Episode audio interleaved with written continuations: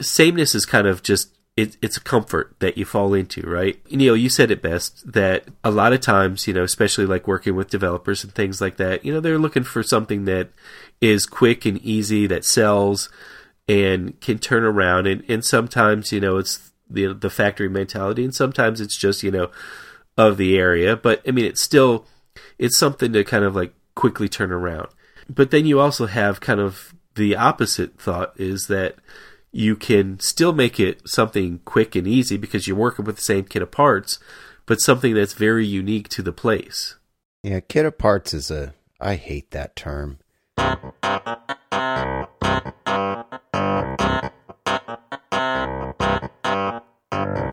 Welcome to Archispeak, the podcast that talks about what it's like to work in the profession of architecture.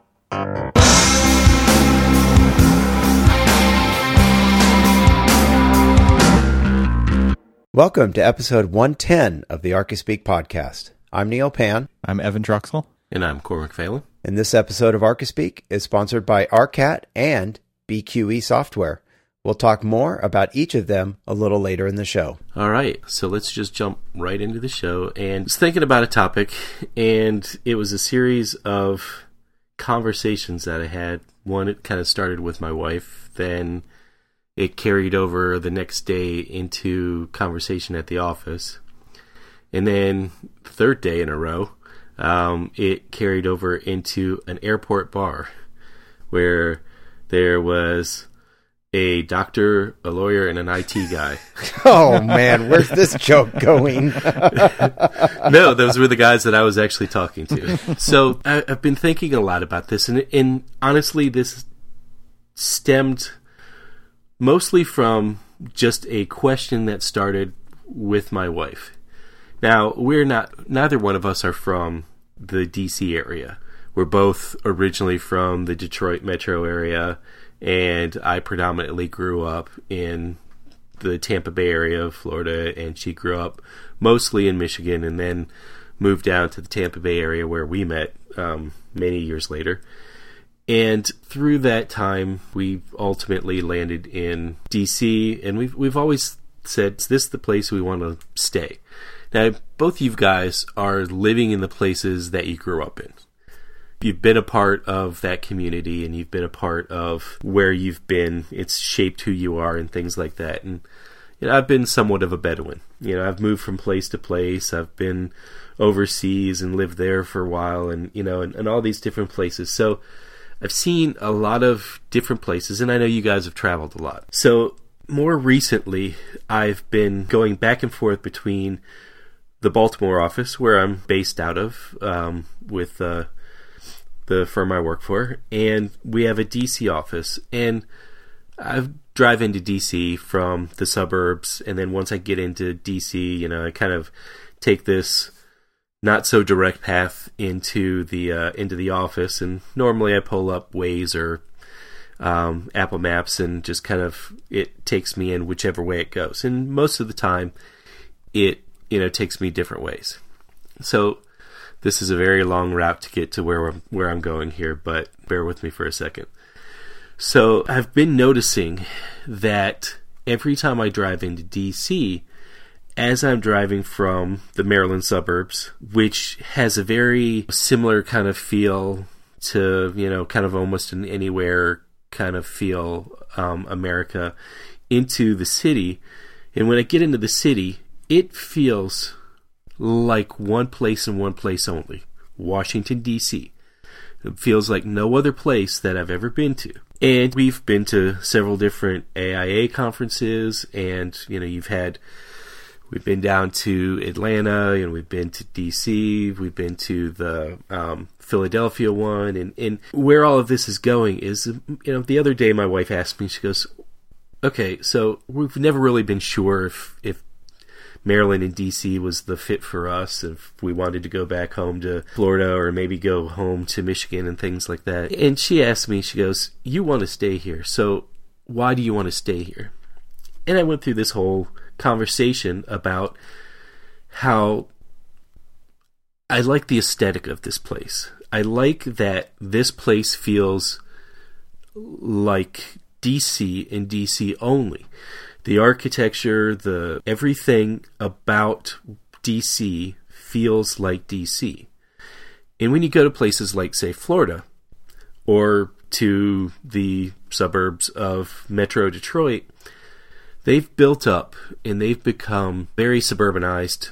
They have they're the same things, the same um, businesses, and they have a sameness to them. She under she kind of understood where I was going with it, and then I, I sort of was having the same conversation at the office. Um, more more of just kind of like a, a a conversation that just spawned off of the question that my wife asked, but then just a random meeting between a bunch of people in a St. Louis airport, all waiting to go to either Boise. Um, one was going back to the Baltimore area, like I was, and one was going to Detroit. And then there was me. And this physician, he kind of sparked up the conversation. Goes, so where are you guys from? And you know, we all started talking about it.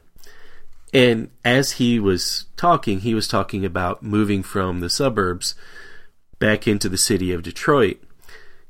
And his reason and rationale behind that was is he wanted to move back to a city that had an identity that was different than the suburbs, that was different from everywhere else, that had its own kind of unique nature.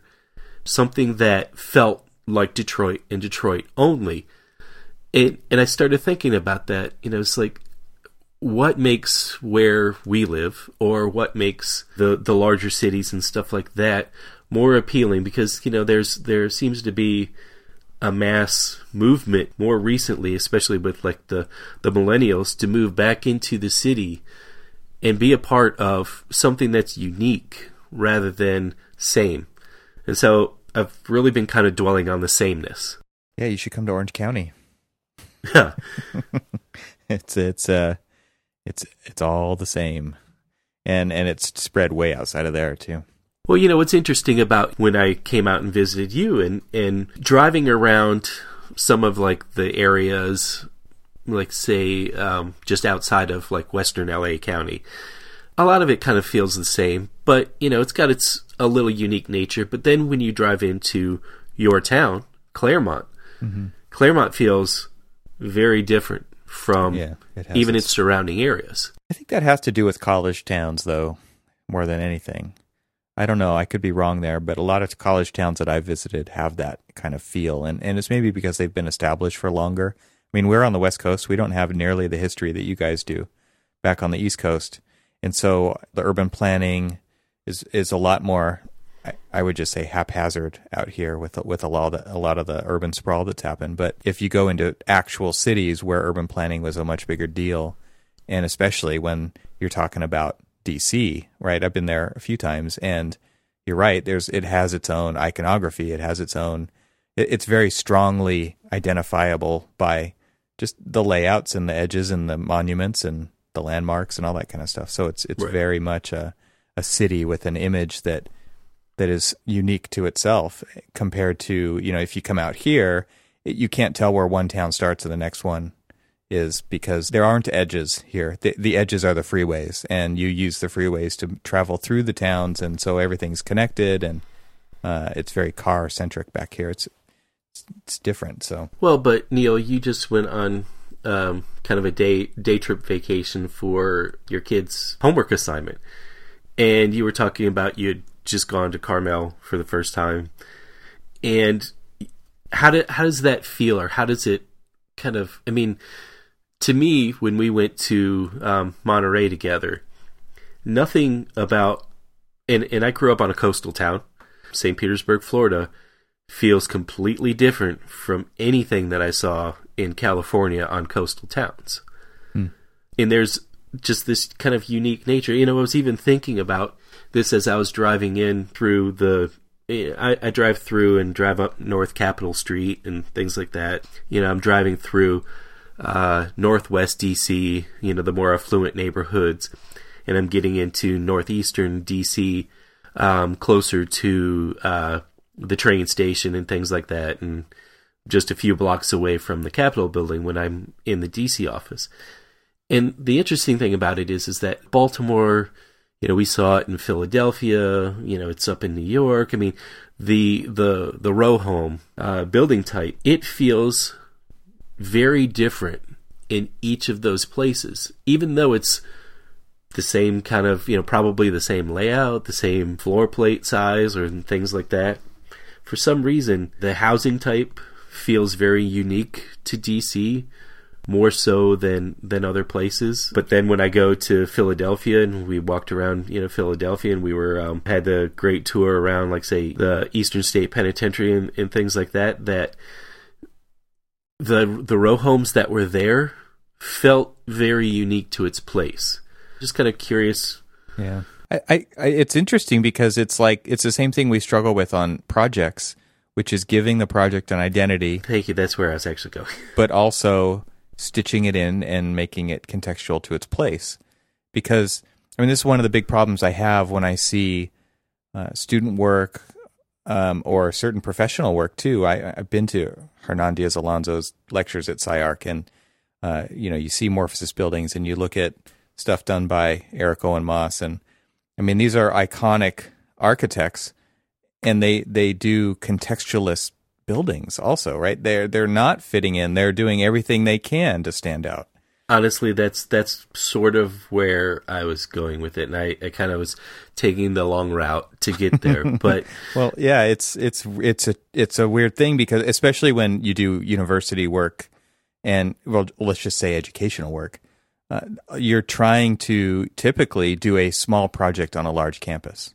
Yeah, and yes. so you're talking about the same thing. I mean, it I don't know, Neil, you could probably talk about doing residential work when you've got neighbors on both sides. I mean, we see a lot of residential work where the beautiful photography of the, the house on the knoll looking over the sea and it's all by itself and there was nothing to like try to stitch it in with with all of their neighbors because there aren't neighbors, but that's rare. That doesn't happen so much. I mean, so mm, right. this happens on a lot of projects is how do you fit in and give something an identity?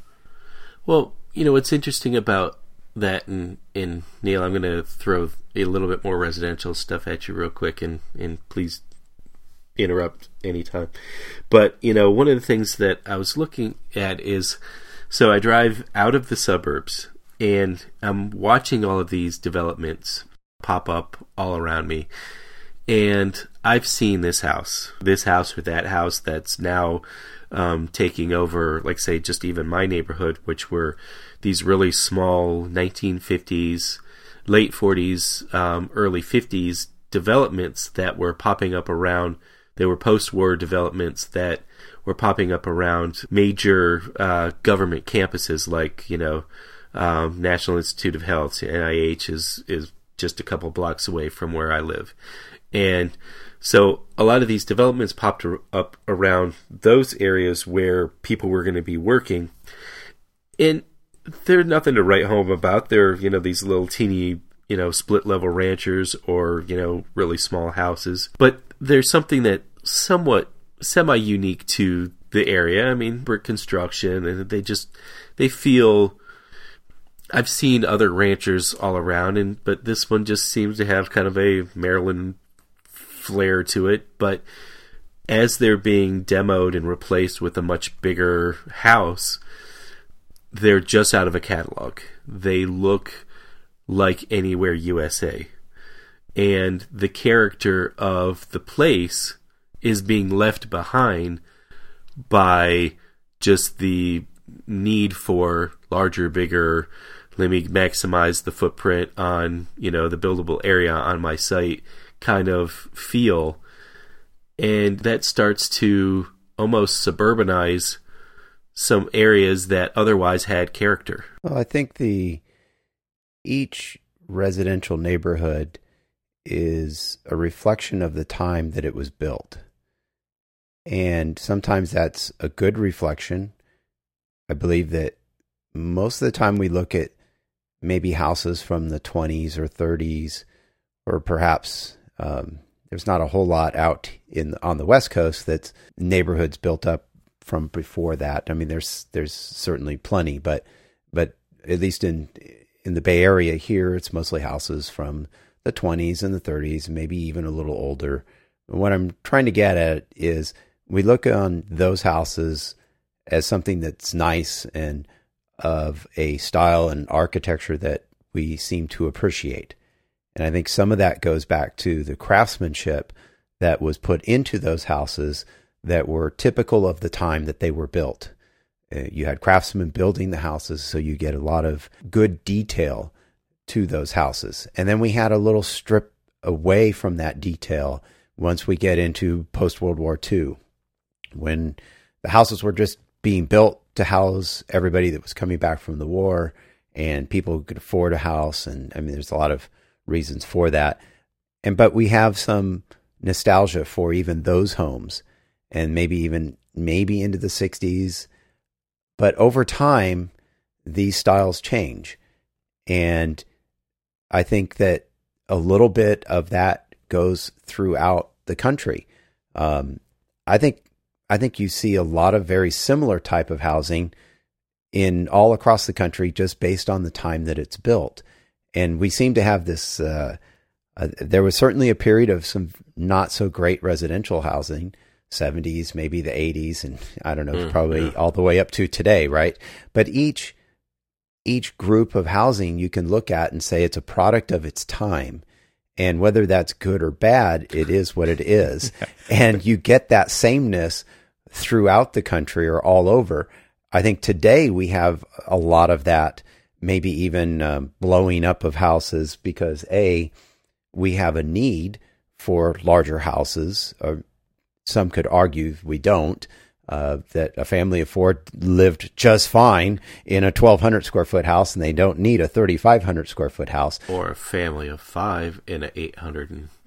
all right but, uh, very true cormac but but i would also argue that it's not 1950 anymore and our needs or desires are different right uh, the way we live in our houses now is different than we lived in our houses then. I'm not trying to justify oh, no, no, bad no, architecture here, yeah. but I'm just saying that the times are different, right? Nobody's going to go out and build an 800 or 1200 square foot house and uh, expect to sell that for a million dollars out here on the West Coast. Well, actually, it depends on where you're at. Maybe that would sell for a million dollars. But my point is, is that if you're going to remodel your house or you're going to build a new house, you're going to build to what you think um, the market is going to bear today. So, and that's a so, very different market than it was in 1950. But I want to say one more thing on that, which okay. is I think that a show like HD or shows on a program like HGTV right now, only because we don't normally get that channel. So that's what the my wife enjoys watching when we're uh, on on on trips. But I think a lot of people see that and they see what other people are doing and they want the same thing. So, well, you you actually bring up a good point. Now they want sameness.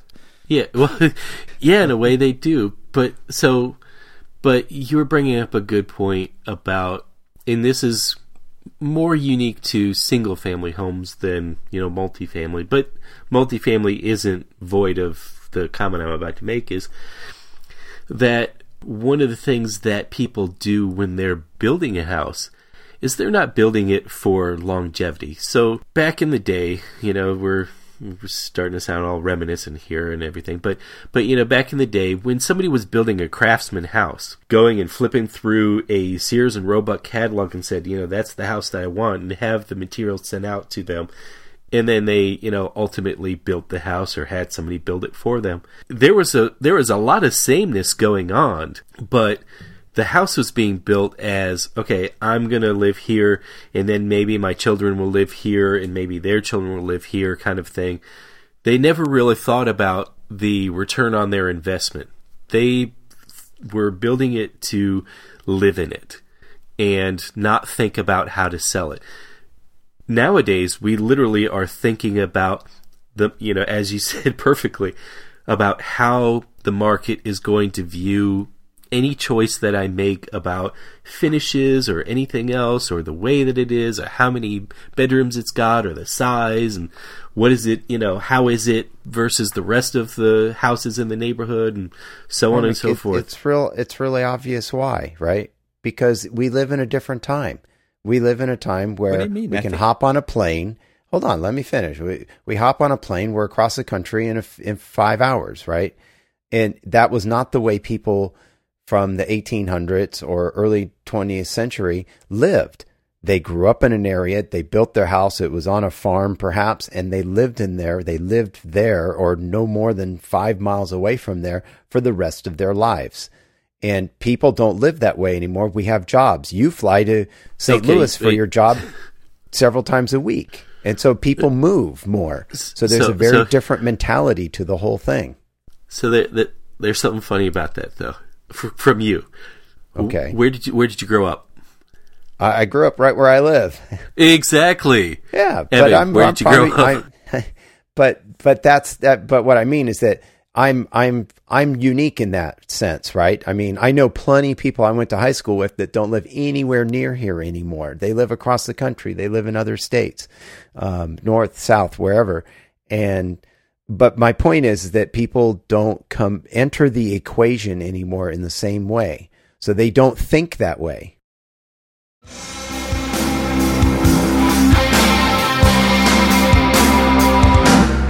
Let's take a minute out of the show here and talk about ARCAT. And so, what's the one thing we all do in our practice? We all search the internet for content, right? Well, we want to let you know about ARCAT.com. ARCAT is an online resource devoted to bringing content to the building professional.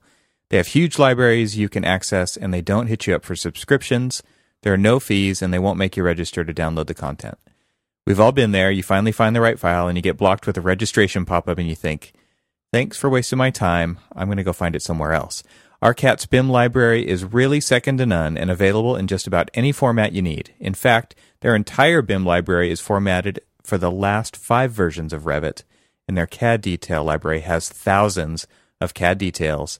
And if you need specs, the RCAT library is the most consistent library you will find.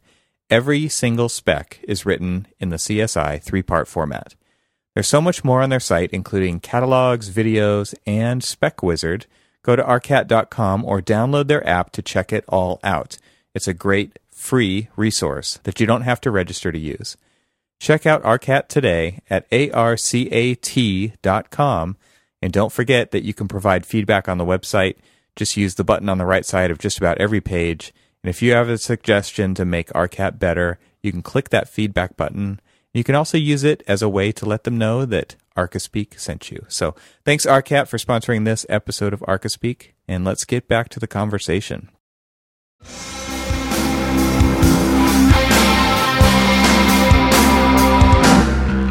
One thing I want to get into is I'd also like to talk or, or mention about the whole sameness factor.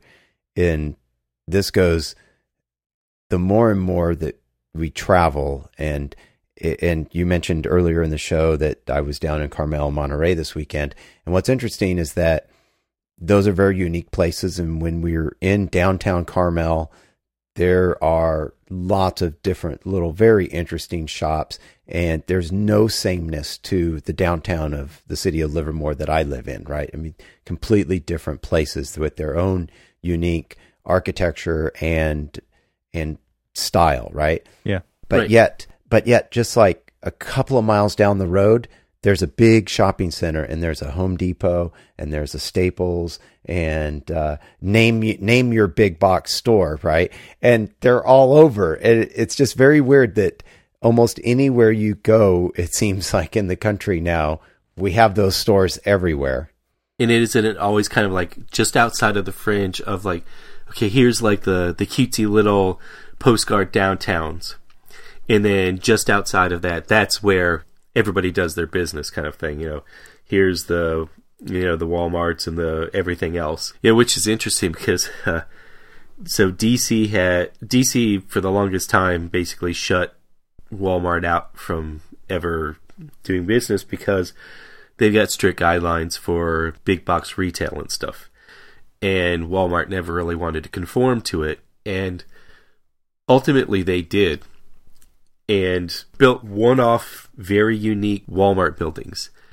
And as weird as this is going to sound, some of the better looking, more recent construction has been those Walmart buildings. They've got they've got just this kind of architectural factor to them that's a lot different than um, a lot of other places. Uh, unfortunately, I don't have any photographs of them, but I mean, you know, there's like a little. One of them's got a brick colonnade out front, you know, with some uh, exposed steel and you know glass, and it just has kind of a, a flavor to it that fits very nicely into the surrounding neighborhood. You know where I've seen that, Cormac, and examples of that around here is McDonald's. There's a McDonald's in Fremont in the Mission District, which is an older neighborhood, actually just down the road from uh, uh, Mission uh, it, that's in Fremont. And you look at that McDonald's, and it doesn't look like any McDonald's you'd ever see anywhere else. It is built like a old Mission, and it looks great actually as a McDonald's. And I bring that up because I saw another one today in Monterey and it didn't look anything like a McDonald's. It didn't even have yellow golden arches. They were black to match the other black accents on the building to look like a, a building that would be appropriate to see in Monterey. Yeah, the cities have gotten a lot lot tougher in the last ten years on that kind of stuff with their specific plans, and and everybody has to fit into that.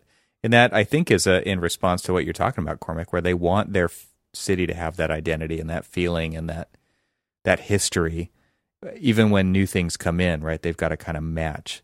It's it's a really weird thing. I mean, this you guys were talking about post-war housing and how people ordering houses out of Sears catalogs.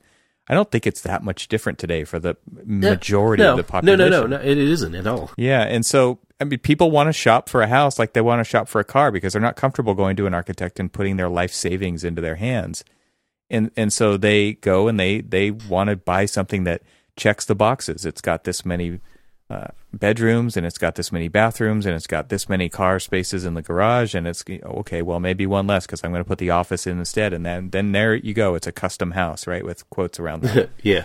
Um, and and so but for the most part i mean this is where people don't realize how architects can make a difference in their communities and they can make their house fit them like a glove uh, because they don't understand the concept of that. They're they're comparing themselves to everybody else they want to be the same as everybody else for the most part, or they want to stand out with one more car garage, or you know, in very small ways. So it's a it's a real catch twenty two for the profession that we're in, I think, because you are talking about a very small percentage of people who are willing to go through what it takes to build a house that is going to last for generations, which I think people idealize that, that as the American dream. When today, I think people are still doing exactly what they were doing then, which is not like planning generations. They're planning for this is what I need right now, and I need it right. quick. I need it fast. I need to be in that house in six weeks, and uh, and so it's it's kind of the race to the bottom with you know developer led. Uh, housing tracks like this, you know, they're slamming them together as fast as they can and put them as close. Drive down the freeways; these houses are five feet apart on the freeway. It's it's craziness the stuff that we're building, and you know because of these housing shortages that are in the urban areas, uh, right? Uh, and so right. they're just cramming these houses together as much as they can, even though they don't have to, farther away from the urban centers, and uh, it's it's just totally screwing up the landscape, and it's making it so that you don't have cities that feel like anything. It's like you you you could be anywhere and you can be nowhere at the same time, and it all looks the same. Exactly, and that and that's what's been somewhat, I guess, I guess, mentally distressing me because you know you just look at these things. I was so uh, another thing we've uh, you know up in up in Baltimore where our office is. It's in a lot of old factory buildings and stuff like that that they've converted into um, office buildings or residential buildings and stuff like that. So, you know, it's got a very, it, it still has a very Baltimore feel to it. Um, you know, because these buildings have been a part of the landscape of Baltimore for, you know, the past hundred plus years. And so they've been there and kind of, they've developed around them. And the language that's developed around them has just helped it, you know, kind of augmented what was already there. And you know a lot of the same thing you know in in our DC office but in in the DC office a lot of the the area where the particular office is is this new development area. It's called NOMA. Uh, it's north of Massachusetts Avenue. Um, I guess mm. is what the acronym is. And the acronym never existed until a developer got a hold of it and created some um, thing, and now there's this whole branding effort going on for this particular neighborhood. And originally, it was a lot of you know maybe two, three story row home type things that were basically leveled, and so there was these big tracts of land that were just empty and vacant for long, long periods of time that were just north of the U.S. Capitol building. And now that they're under development, they all look the same. The office buildings, the um, residential buildings, they look like stacked rectangles that, to differentiate themselves between the two, they do a change of material or they get a little quirky, um, you know, like picture framing around the window kind of stuff. And this one's but I got the shutters and this one's got the bump out. See, they're different. Yeah, and and but you know, you get then I get off the plane in St. Louis and I'm driving into um or actually taking the metro um into where the um Washington University is and I'm driving past some developments and it looks the exact same as what was being built in this Noma area of DC. And then you go into some of the more um, developing areas in Baltimore, and sure enough, they're building the same damn high rise Okay. residential that looks exactly the same as the one I just saw in St. Louis or DC or down in St. Petersburg, Florida, or Okay, up in right, you know okay. Detroit, Michigan, and it's just I it's annoying. okay. So You jump in, I- Neil. Uh, yeah, so I got two things to say on that. First off, do I need to call us out on our own bullshit here and just Oh, say yeah. that we're three old guys yelling at the the fact that you know yelling at the cloud, get off our lawns. You know, No. times change, right? Times change, and and development change. The factors involved in development change, and you know, let let yes, things are Do being they, the though? same. Well, well, yes, they do. You just said they do. Well- but uh, let me let me give you some Go ahead, go ahead. background into maybe why we're seeing some of this, uh, at least from a home developer aspect, because I that's a, a good part of what I do, and I mean part of it is that we used to have home developers that were smaller, uh, smaller developers, family owned. They would go develop different pieces in their in their areas, right? And slowly over time, and I've seen this really happen over the last probably 30 years, and it's probably been a little bit longer, maybe 40 years, is that more and more of these smaller individual, somewhat unique developers are all being bought up eh, or have been mostly all bought up, right? We all have heard the names Lennar and Pulte and some of the other uh, large, uh, yeah, and Yeah. uh, all of these large home builders. Well, what they've done to expand over time because they have shareholders and they always have to show they're making a profit and they can't have any down quarters. And so, and they always have to be expanding, right? They're, they're I do not a growth. that. Yeah. Well, uh, I, that's Wall Street, and I don't even want to get into that. But the whole thing about that, though, is the the cost of what's happened is that these national developers are buying up all of these smaller developers. They come in and say, "Okay, this is brand X way we do things. This is the way we do our houses." And oh, by the way, we have our plan book over here. So Yeah. here's our houses that we have been successful with, right? So they don't pick bad stuff. They pick stuff that's sold. And it's like, well, this right. project has sold really well, or this particular plan, or that particular plan, or elevation style. So we're going to pull it over here, and we're going to go build it over here, and then we're going to go build it over there, and we're going to go build it over here. And then they come to California, and we go, yeah, they ain't going to fly here. And I don't, I can't speak for the rest of the nation, but I do know that I've seen this over and over where these larger home builders come in and they come into town cities that I work in around here and they go, okay, well, here's this house from Texas and here's the elevations and we we're going to put it in your town. And most of the planning departments go, yeah, no, that that's too plain. That's too this. And a lot of that happens. So they they take the same floor plan and they California Californiaize it, or um, Well, whatever the- sometimes that sometimes that happens, Cormac, but other times they start fresh. We do a lot of work here that it starts over and they just do stuff here. And they don't they're not very successful and i'm t- speaking mainly in the bay area and some of the areas are, around here um, where i have seen it be successful is out in the central valley where Right. the cities out in the central valley in california aren't as um, I don't want to say sophisticated. That's that's that's not the right term to use, but at least for their housing stock, that maybe they're not as uh, picky. Maybe is a better word about maybe how it looks or how it's done. They need you know they have much more land, so they're not as concerned with certain aspects of spe- specific zoning or something. They don't maybe have design guidelines because they haven't needed to in the past.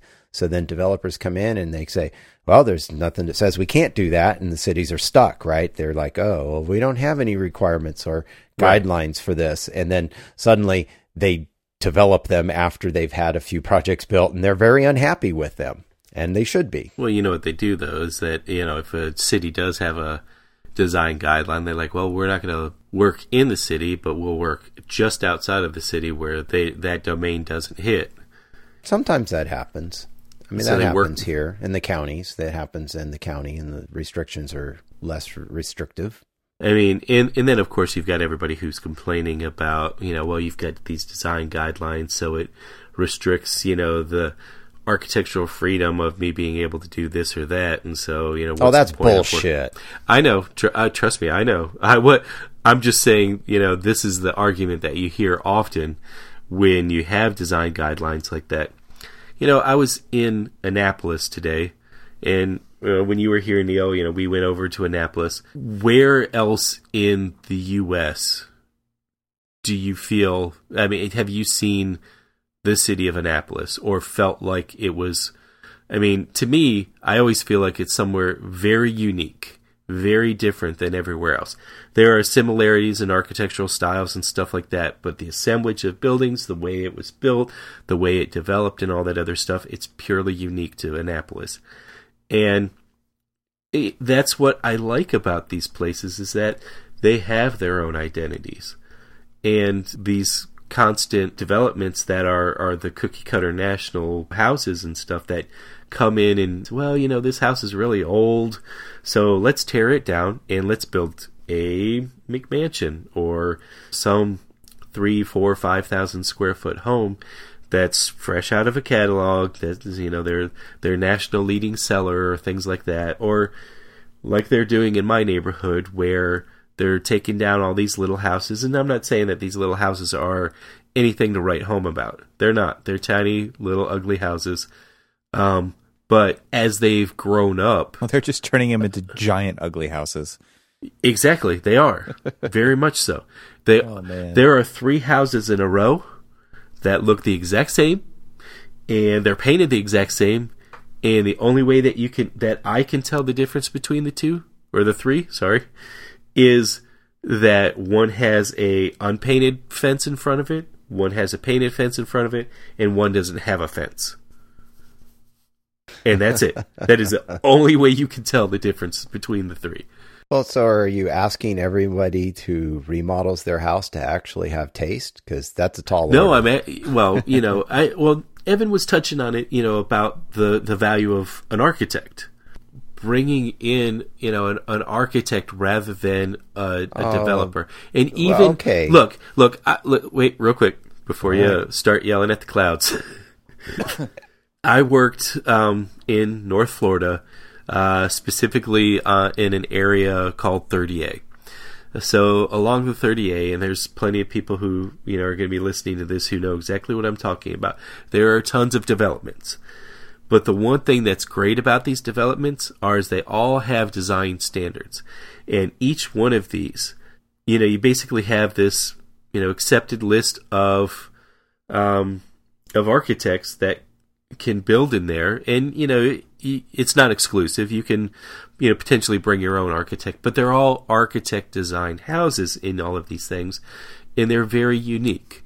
We've all learned in school about the you know the planned community or the traditional neighborhood designed community of seaside of seaside florida. And if you haven't, you should look it up because um, that was one of the ones that started it. Well, there's a bunch of these new urbanist developments throughout this area in there that all have a unique character um, to them, and each house is different, has a, a, similar language because that's part of the design standard. Um, but as a as a assemblage of a whole, this whole area of 30A, which has kind of been adopted um, the nickname the Design Coast, it has a very unique flavor to it that's like no other place in Florida because of the fact that the developers there, and it was all developer led um, development or construction there, but they had the sensibility of wanting to do design work, not let's just put a bunch of Pulte homes or Lin, was it Lennar, Lanier um, homes or Ryan homes or whatever homes, um, brand X homes. They had the they had the idea that we want this to be unique, and that's what actually got it to sell. Not that hey, you can go out and pull a, a catalog home, but you can have your own built to suit home in this community, but it's going to be unique to you.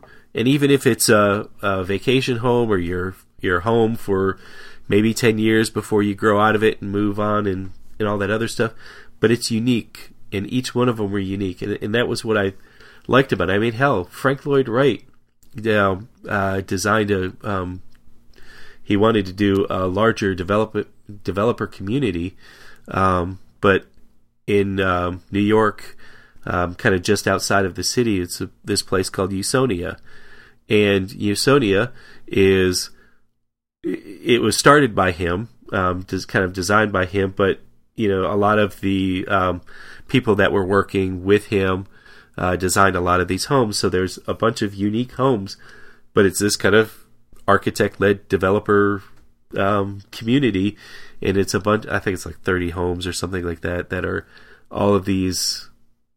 You know, I, am getting a little off of kind of where I am, but I mean, it was just this whole. Everything was a little bit different. Everything was, you know, designed, um, and I guess that's kind of where I'm going. Is like, well, you know, come on. Here, I, I have one response to that. First off, there's plenty of bad architecture out there. Oh, so yeah, yeah, just yeah. because a house is designed by an architect, ninety eight percent actually. Yeah, maybe so. Uh, that that's, that's I'm Frank one, Gehry's probably.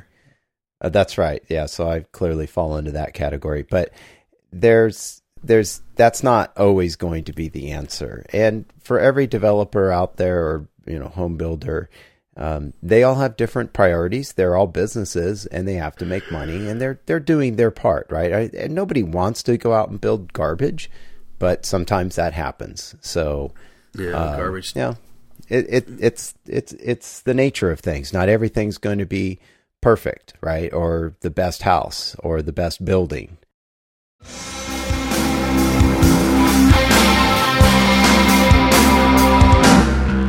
Let's take a quick break here. I want to actually talk about how architects can run their own businesses maybe a little better so that we can do these great buildings or great houses. 2%. And the 2%. well, I don't want to say this this is for the 2%. This is for the other 98%, no, no. Right? Uh, so you know, we we one of the things many of us struggle with is doing timesheets, doing keeping track of that information, dealing with invoicing, dealing with keeping track of your budgets and projects and things like that. And our our other sponsor here is BQE Software, and they have a product called ArchiOffice, which is designed specifically for architectural offices to do all of those things. So BQE Software is an AIA Advantage partner, and they, as I mentioned, are the makers of ArchiOffice. And ArchiOffice is the only office and project management software designed specifically for architects, and it will help you manage people and projects while you focus on designing great architecture. Whether you're working remotely or on site, ArchiOffice allows you to monitor the status of your projects and tasks and send out invoices in accurate and timely manner. And I know that's a huge issue for a lot of architects is getting those invoices out. And if you only if you want to get paid, then check out ArchiOffice and it'll help you do that. So our podcast listeners, by the way, can get a fully functional 15-day trial of ArchiOffice at a special link. So there'll be a link in the show notes for this. But if you're writing it down and if you're driving, don't stop and write. You can stop and write it down. Don't try and do it while you're driving. But anyway, so that special link is www.bqe.com slash Archispeak. So check them out. No installation required. You can get it up and running in seconds. You can work from anywhere at any time and you can try it risk free, no credit card required, no obligation, no risk. So go to bqe.com slash Archispeak and download ArchiOffice and give it a try. And we want to thank BQE for sponsoring this episode of Archispeak.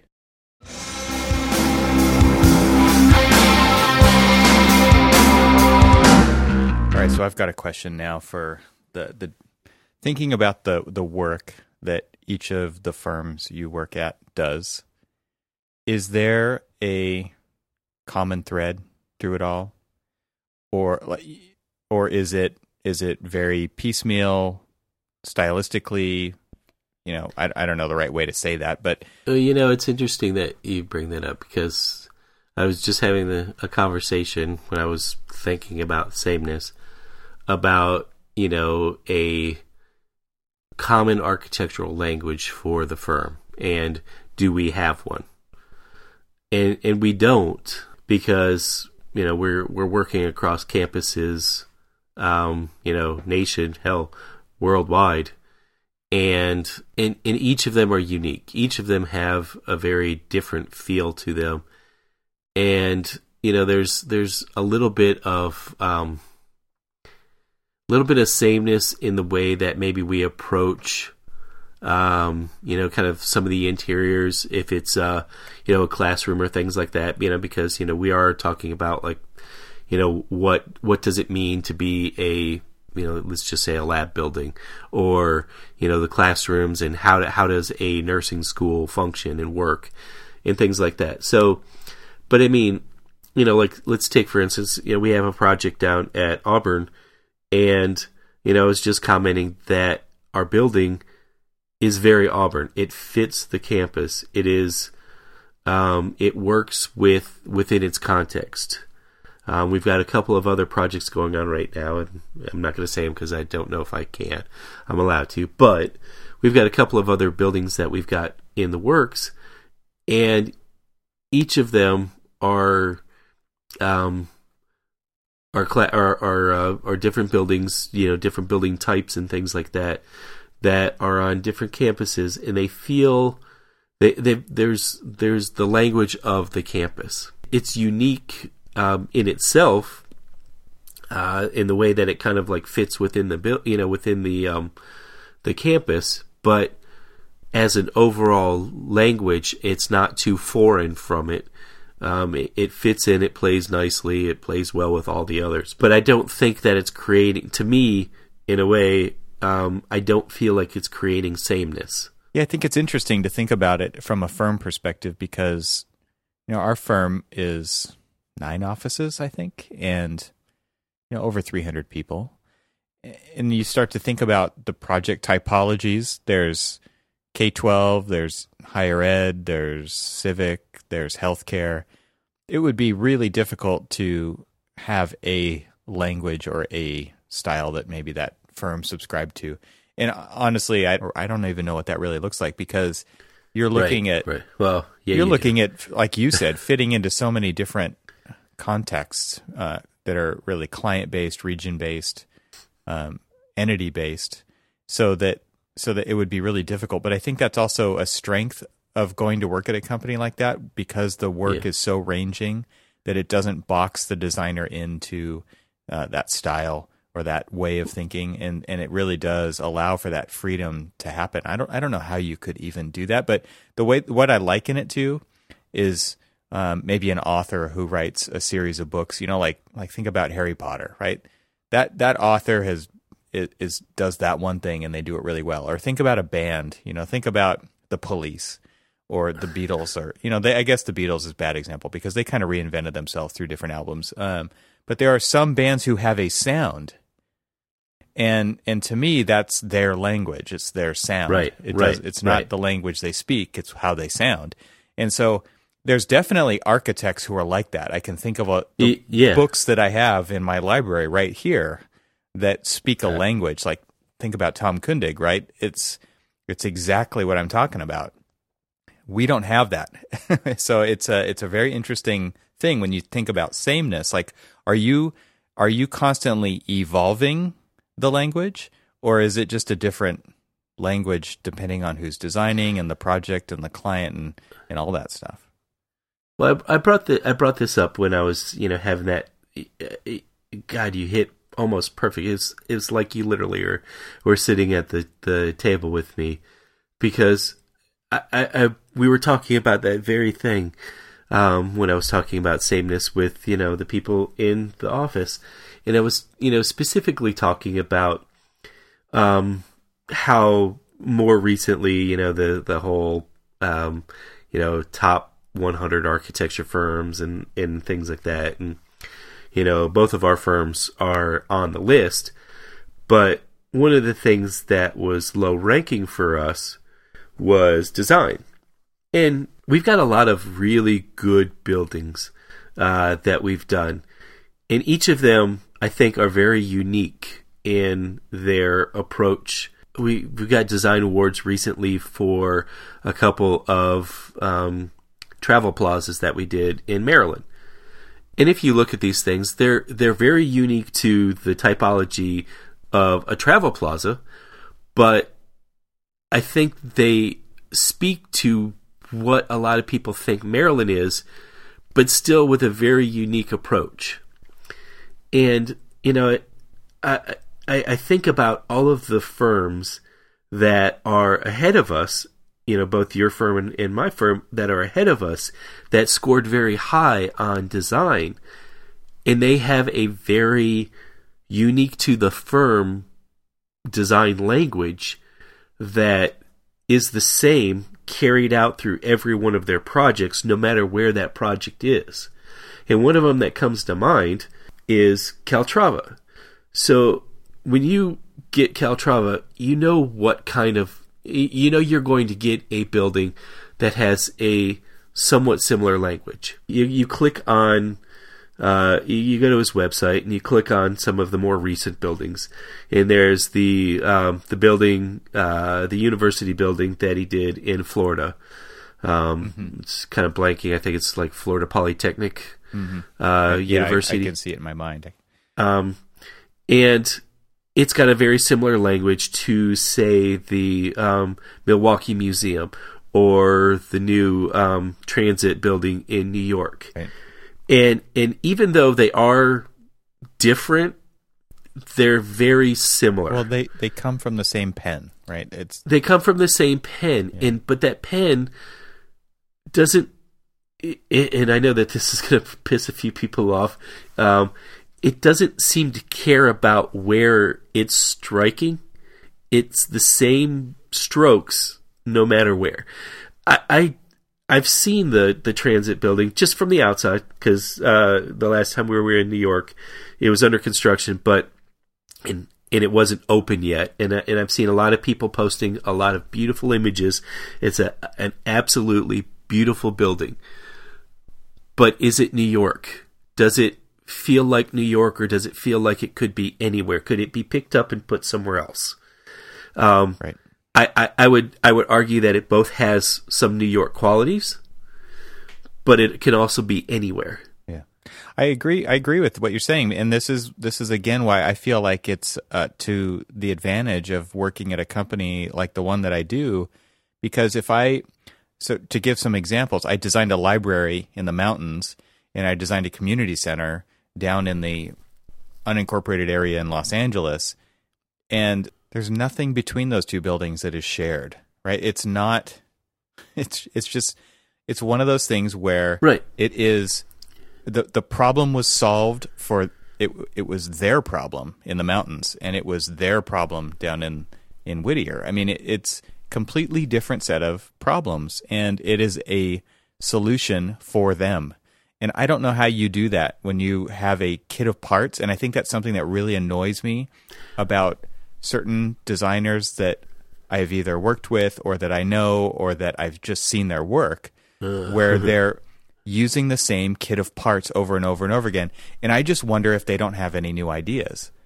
Well, you know, it's interesting is because I, I I worked for I worked for a firm and I worked for, you know, there was a, a guy who was one of their lead designers and he would basically, it, it would almost be like a checklist of, yeah, I hit this, you know, kind of design style. I, I hit this kind of thing. And it was all his basic kit of parts. And the assemblage of his kit was so confusing to me. And, and there was very, um, there was a lot of uh, discontent from the owner um, and then I became the project manager of the project, um, taking over from a friend, and she kind of had some similar issues where we had to contend with, you know, basically kind of making this vision um, what it was. But then ultimately, thankfully, um, we got an opportunity to kind of change it from the standard kit of parts and change it to something that seemed a little more contextual the sameness a lot of times can come from things like well you've got you know your standard building you know materials and things like that. And you know so a lot of design is driven by the materiality. Well i've also seen where you've got the same materials um, that and you can do completely different things with them. And you know Kieran Timberlake is a great example of a firm that there's an interesting sameness in a way that you can kind of tell a Kieran Timberlake building. But each of them have a unique language that adapts to each project. Yeah. And I know what you're talking about, you know, and it's hard to distinguish between the two in words, but when you see it, you know it. It really is because you know, like they did um, a, a, great building that they did uh, locally here was um, an addition to Sidwell Friends um, School, a, private school in um, in DC, where typically all of the president's children's go to, um, and you can tell that it's a Kieran Timberlake, you know, addition, but you can also tell that it's very it it still fits that DC flavor that even though this is a firm from you know uh, Philadelphia, it doesn't it doesn't feel like it's just Philadelphia. I mean, it doesn't feel like you know, oh, they tried to impose you know a Philadelphia kind of sensibility onto a DC building. It very well feels like a DC building, and there's a series of um, uh, of libraries that are around town, and I, I, believe three of them were designed by the same uh, same firm, and the firm uh, it was it was Philip Freelon who did them, and he's out of uh, um, North Carolina. Well, when he did them, each of those have a different flavor that fits the neighborhood that they're in. Um, they're unique, they're different, but honestly, they fit that neighborhood. And I, don't, I can't see them being picked up and put in another neighborhood because they're contextual, they're but they're also unique, you know. And you're right; it, it's it's really hard to put into words. Think about when we were in Philadelphia at the Liberty Bell Center by Bohlin Cywinski Jackson. I mean, that was yeah. the same thing that you're talking about. It's contextual, it fits, and it's and it's modern at the same time, and it's right. it's woven right. into the fabric of that downtown area of the Liberty Bell area that it's just amazing the way that it's stitched into there and at the same time feels new and fresh. It's it's framed by kind of 70s high rise or federal buildings, you know, pre-colonial buildings. Um, it's, it's framed by all sorts of things, but it contextually fits. Yeah. And I don't think that it could be picked up and put somewhere else. No. Because it really just kind of responds to everything that's around it but it's unique to itself. Yep. And it, and it kind of fits. And, and, and I guess that's kind of where we're going is that at the end of the day, sameness is kind of just it, it's a comfort that you fall into, right? Neil, you said it best that a lot of times, you know, especially like working with developers and things like that, you know, they're looking for something that is quick and easy, that sells and can turn around. And, and sometimes, you know, it's the, the factory mentality and sometimes it's just, you know, of the area. But I mean, it's still, it's something to kind of like quickly turn around. But then you also have kind of the opposite thought is that you can still make it something quick and easy because you're working with the same kit of parts, but something that's very unique to the place. Yeah, kit of parts is a. I hate that term.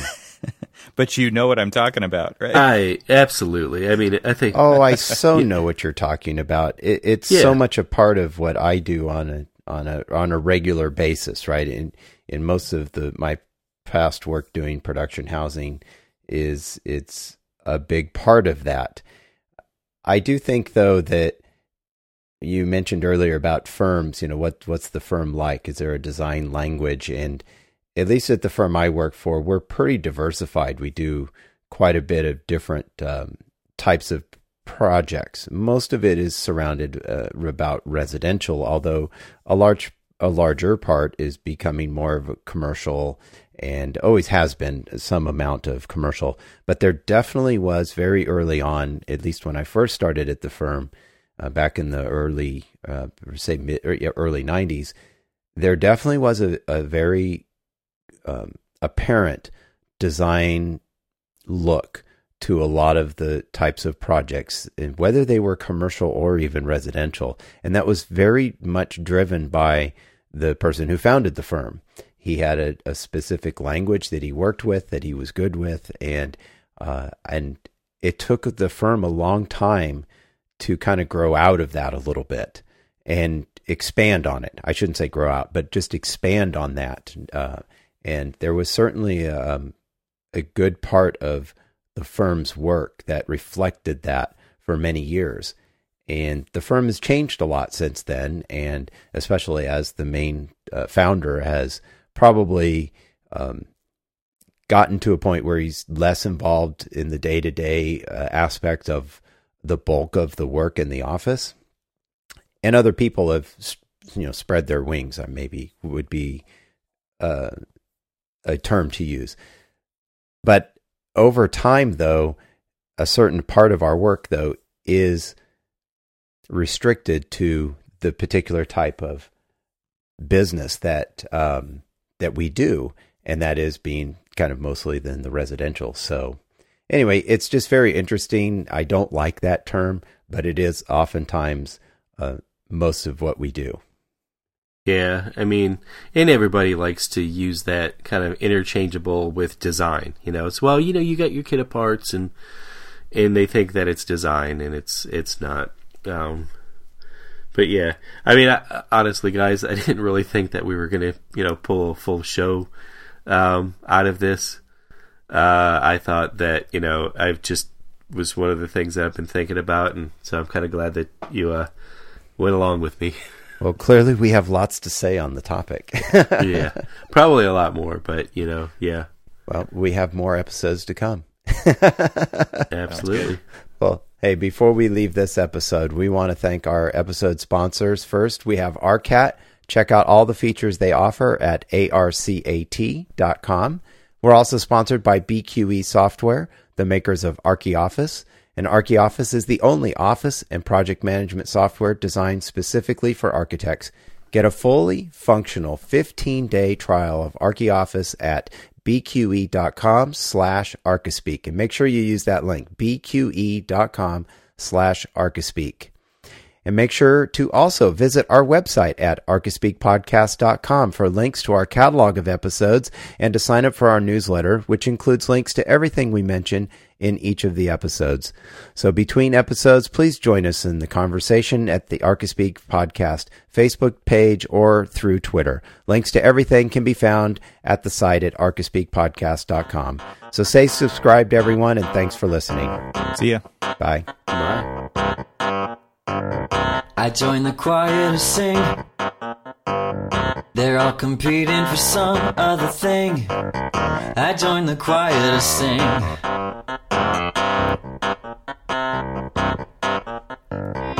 I joined the choir to sing. They're all competing for some other thing. I joined the choir to sing.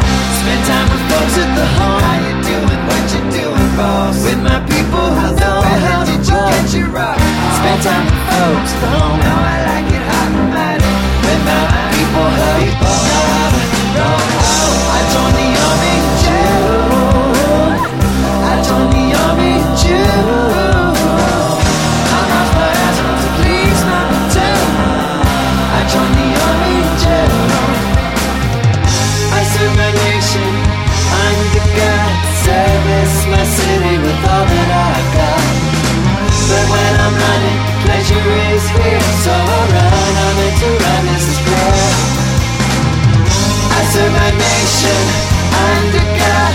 Service my city with all that I've got. But when I'm running, pleasure is fear So I run, I'm meant to run